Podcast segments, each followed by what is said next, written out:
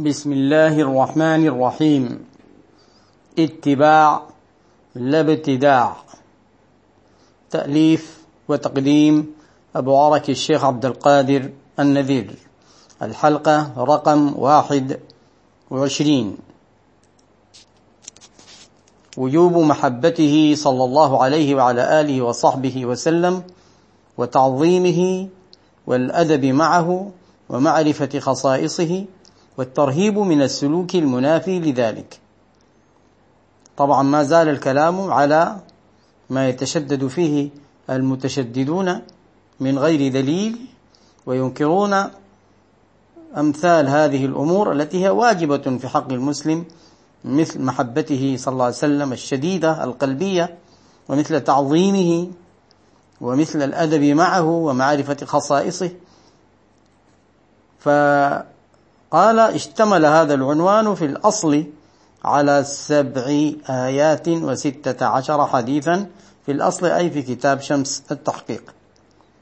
وجوب محبته صلى الله عليه وعلى آله وصحبه وسلم.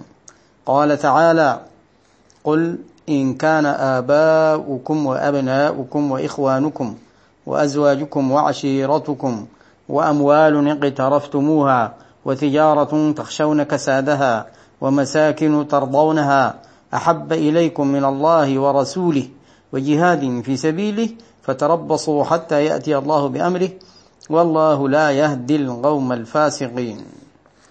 وعن أبي هريرة رضي الله عنه أن رسول الله صلى الله عليه وعلى آله وصحبه وسلم قال فوالذي نفسي بيده لا يؤمن أحدكم حتى أكون أحب إليه من والده وولده أخرجه البخاري رقم 14 الشاهد في الآية والحديث لزوم تقديم محبة الله تعالى ومحبة رسوله صلى الله عليه وسلم على كل المحاب الأخرى والمبتدعون ينكرون المحبة المطلقة ويقصرونها على المحبة العقلية ومحبة الاتباع. قال الدكتور محمد سعيد رمضان البوطي رحمه الله في فقه السيرة.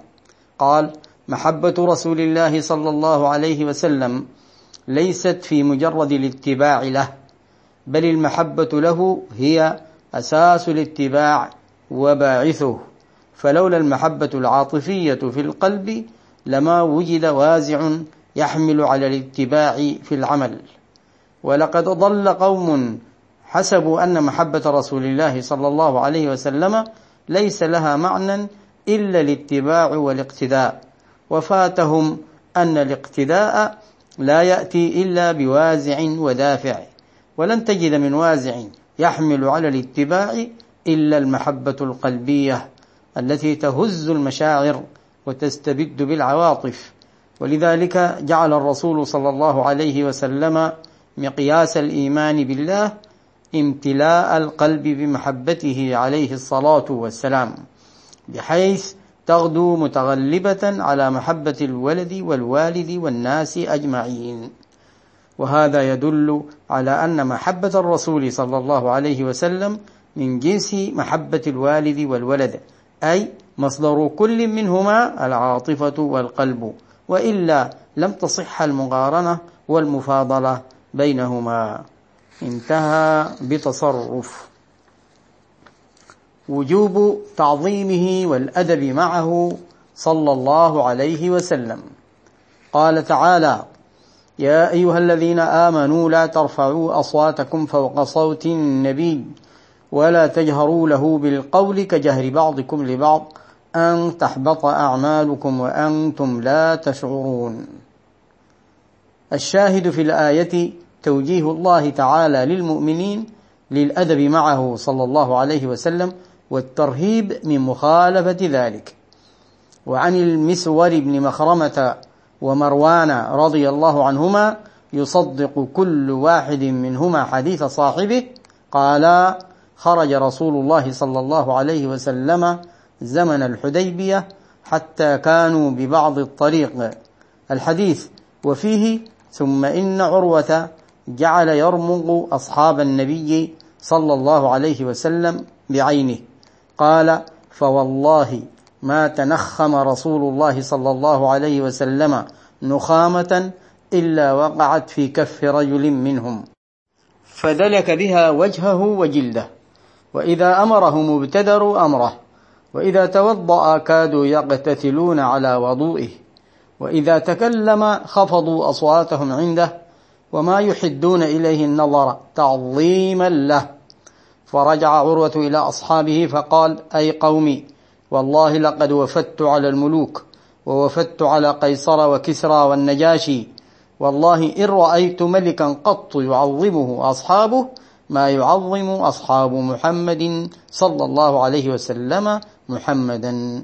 الحديث أخرجه البخاري رقم 2581 ورقم 2582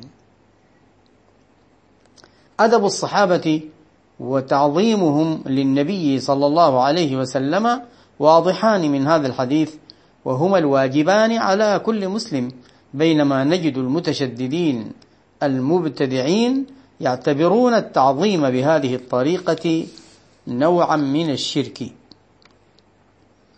من خصائصه صلى الله عليه وسلم.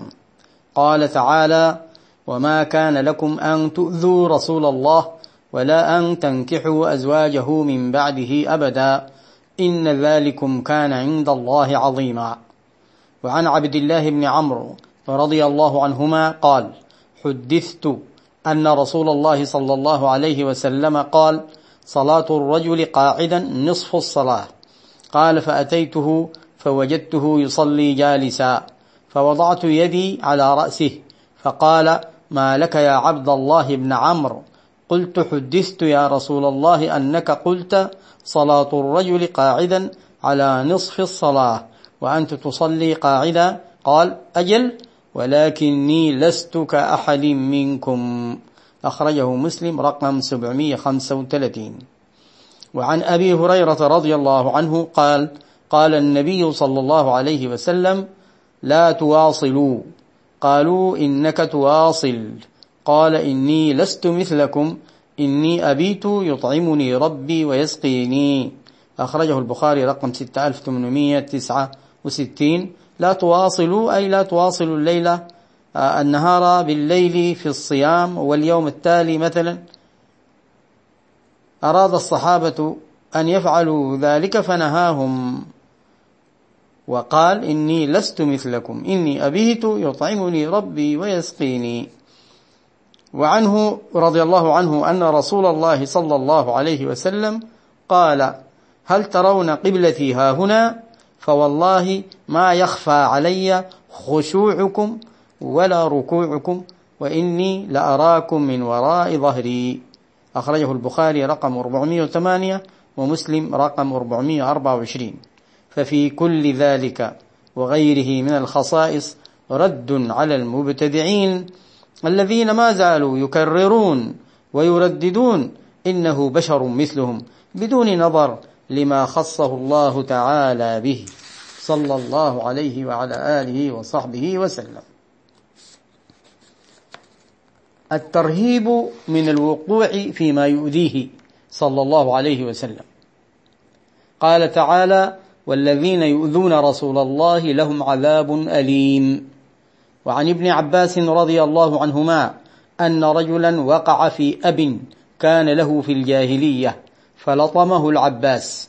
ومعلوم أن النسب نسب العباس يجمع نسب النبي صلى الله عليه وعلى آله وصحبه وسلم لأن العباس بن عبد المطلب.